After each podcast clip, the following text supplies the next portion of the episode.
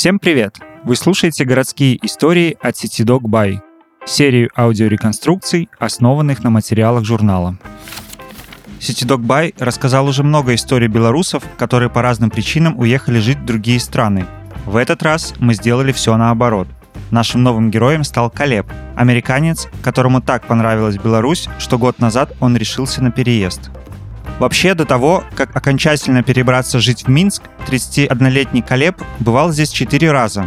В основном приезжал к друзьям, с которым познакомился в сети и помогал им в изучении английского. Говорит, что просто почувствовал, будто Беларусь — это часть его. Раньше я жил в штате Нью-Гэмпшир на северо-востоке США и работал в сфере продаж. Рассказывает Колеб. При этом я всегда хотел жить в Европе. Казалось, что она мне более близка, чем Америка, где я ощущал себя будто оторванным и потерянным. Меня очень часто спрашивают, почему ты сюда переехал? Обычно я говорю, потому что мне здесь нравится. Но на самом деле объяснить это не так просто. Я чувствую, что должен быть здесь, что это мое место, и мне здесь комфортно. Первый раз в Беларуси я побывал весной 2019 и продолжал возвращаться на протяжении года. Мне это очень нравилось а в какой-то момент решил, что хочу здесь работать. Весь процесс с оформлением необходимых документов занял около двух недель. Мне удалось устроиться в компанию по разработке программного обеспечения A1QA, одну из основных лабораторий тестирования в Беларуси, со штаб-квартирой в США. Думаю, моя кандидатура заинтересовала руководство в том числе потому, что я являюсь носителем английского языка. Это всегда повышает престиж компании. Возможно, иностранцу будет довольно сложно освоиться на новом месте, но мне повезло. У меня есть друг, который работает в том же офисе, что и я. Он мне и помог с поиском работы. А я, в свою очередь, всегда могу выручить коллегу в случае, если нужно преодолеть барьер, скажем, между белорусскими сотрудниками и клиентами из англоязычных стран – Англии, Канады и США. Это действительно облегчает работу в моменты, когда нужно учитывать разницу менталитетов. Плюс я иногда помогаю своим знакомым попрактиковаться в изучении английского, потому что в Беларуси не всегда достаточно возможностей для этого. Но отмечу, что я не преподаватель, и такое общение можно считать просто моим хобби. Родители Колеба живут в штате Вермонт, в восточной части США. Мама, Дебра, занимается различной социальной работой, а папа Стив – водитель грузовика. А еще у них есть своя ферма с большим количеством животных – коровами, цыплятами, гусями, собаками и котами – они просто очень хорошие и практичные люди. Также у меня есть брат, который старше меня на 5 лет. Он живет в моем родном штате Нью-Гэмпшир, в очень маленькой деревне недалеко от границы с Канадой и работает журналистом. Новость о переезде в Беларусь моя семья восприняла с пониманием. Они давно знали, что я хотел бы жить в Европе, что в Минске мне очень нравится. И, наверное, чувствовали, что рано или поздно я могу уехать. Однажды я просто сказал им, что планирую переезжать, на что они ответили, мы, конечно же, будем по тебе скучать, но если ты будешь счастлив в Беларуси, то тебе стоит туда поехать. При этом я все время поддерживаю общение и со своими друзьями из Америки, и с родителями. Они говорят, что хотели бы приехать ко мне в гости, посмотреть Беларусь и понять, почему мне здесь так нравится. Так сказать, испытать все на себе. Но из-за пандемии, конечно, это пока не получается сделать. Вживую мы не виделись уже больше года. Надеюсь, в скором времени ситуация изменится. В целом, адаптироваться к жизни в Беларуси мне было довольно просто. Не могу сказать, что у меня возникли с этим какие-либо проблемы. Наверное, это из-за того, что я действительно чувствую себя здесь более комфортно, чем в Америке. Единственное было непривычно, что в Беларуси нужно учитывать множество формальностей, которые возникают, когда дело доходит до оформления документов. Это немного похоже на пережиток Советского Союза. Весь этот процесс можно было бы сделать намного проще и быстрее, но есть ощущение, что здесь придерживается мнение «это работает и всегда работало, так зачем нам что-то менять?» Но я понимаю, что в Беларуси действуют такие правила, и я должен их уважать. А вот к местному менталитету мне не пришлось долго привыкать. Мои прабабушка и прадедушка приехали в Америку из восточной части Германии, и мне кажется, немцы в этом плане близки к белорусам. В целом, я думаю, что белорусы не такие холодные, например, как люди в России, где у меня тоже живет много друзей. Здесь все более дружелюбные и гостеприимные. Вы даже можете не знать человека, общаться с ним в первый раз в жизни, но вас обязательно спросят, вам в чем-нибудь нужна помощь? И это не из-за того, что я американец, а потому что это у вас в характере.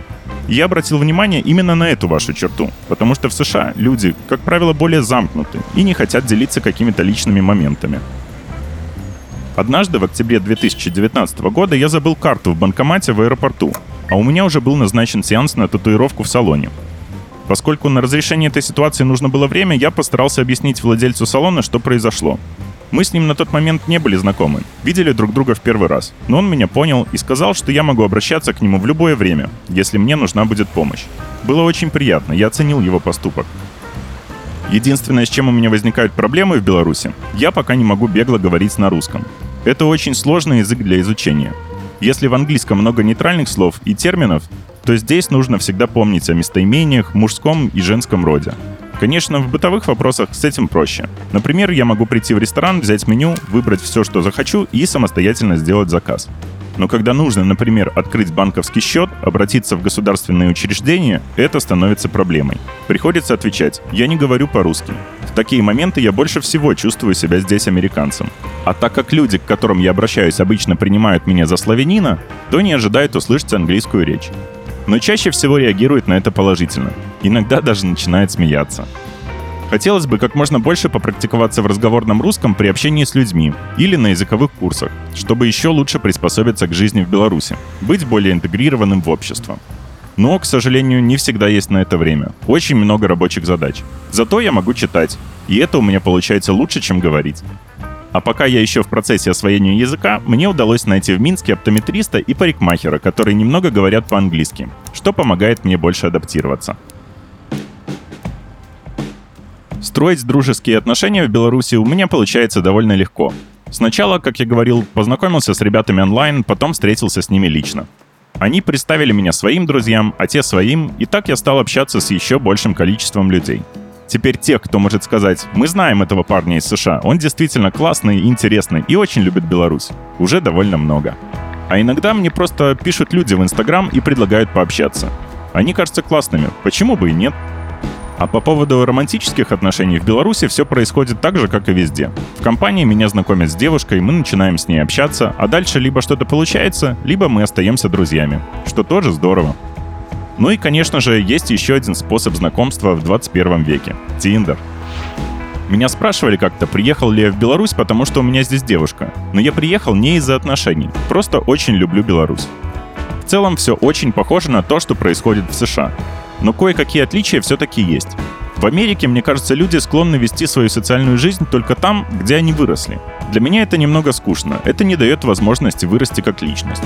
Я не против такого, но это не для меня. Просто люди в США, как правило, немного более замкнуты. Именно поэтому я чувствую себя больше белорусом, чем американцем. Сейчас Колеб снимает квартиру в микрорайоне Веснянка, недалеко от пересечения проспекта Победителей и улицы Орловской. С поиском жилья при переезде проблем не было. У моего друга Рашида, который приехал в Беларусь из Индии на учебу, уже была квартира. В ней жили еще его родители, младшие братья и сестры до переезда в Катар. Он просто спросил меня, хочу ли я арендовать ее вместе с ним, и я принял предложение. В этой квартире четыре комнаты. Кухня, гостиная и две спальни. А еще у соседа есть котенок по кличке Перл, за которым я присматриваю, пока Рашид в отъезде. Вообще, мне бы не хотелось обсуждать финансовые моменты по оплате жилья, но отмечу, что в Минске можно снять пятикомнатную квартиру примерно за 660 долларов, в то время как в США за эти же деньги вы найдете лишь однушку, иногда даже без мебели. Но не знаю, насколько правильно сравнивать эти показатели, ведь уровень жизни и заработная плата в США и в Беларуси сильно отличаются. Например, здесь средняя зарплата примерно 300 долларов в месяц, а в США ее минимум составляет 15-20 тысяч долларов в год. В этом случае речь идет о самых низкооплачиваемых рабочих местах. Поэтому белорусы не всегда могут выбрать именно то, что им нравится, и жить комфортно, насколько им хотелось бы. Отмечу, что в целом мне нравятся квартиры в Минске. Они довольно современные, несмотря на фасады самих зданий. Все-таки внешний вид чаще всего обманчив.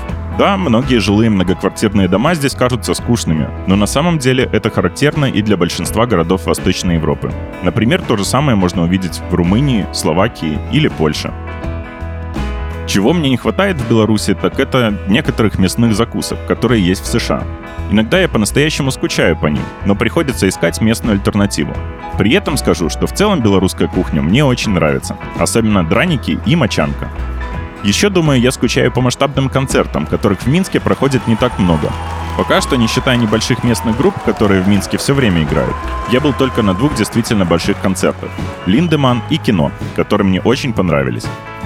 В остальном же в Минске у меня нет проблем с тем, чтобы хорошо провести время. С друзьями мы часто ходим в бары. Больше всего мне нравятся Литбир, Эмбарго, Герштет, Гамбриниус, Клевер, TNT и тот, название которого я сохраню в секрете. Также мы ездим смотреть достопримечательности в других городах, отдыхаем на Минском море, ходим на хоккейные матчи. Вообще в Минске я делаю все то же, что и любой другой горожанин. Работаю, хожу на свидания, знакомлюсь с новыми людьми, посещаю музеи, когда есть время. У меня довольно спокойная жизнь. Особенно любимых мест в Минске у меня нет, но мне нравятся местные парки. Когда хочется побыть наедине с собой, я отправляюсь туда, чтобы подумать, расслабиться, послушать музыку. А вот что касается не очень любимых мест, то я бы сказал, что это улица Зыбицкая. Я не могу это объяснить, но там я не испытываю каких-то хороших эмоций. Возможно, там просто слишком много людей. Да, иногда я хожу в какие-то заведения на Зыбицкой, когда хочу весело провести время с друзьями. Но в целом эта локация не для меня, поэтому бываю там раз в несколько месяцев. В Беларуси планирую оставаться так долго, как захочу этого. Возможно, через какое-то время я решу уехать куда-нибудь в другую часть Европы, например, в Германию или Словакию. Знаете, всегда может наступить такой момент, когда ты скажешь сам себе, окей, пора ехать в другое место. Но пока такого желания у меня нет. Мне хорошо в Беларуси.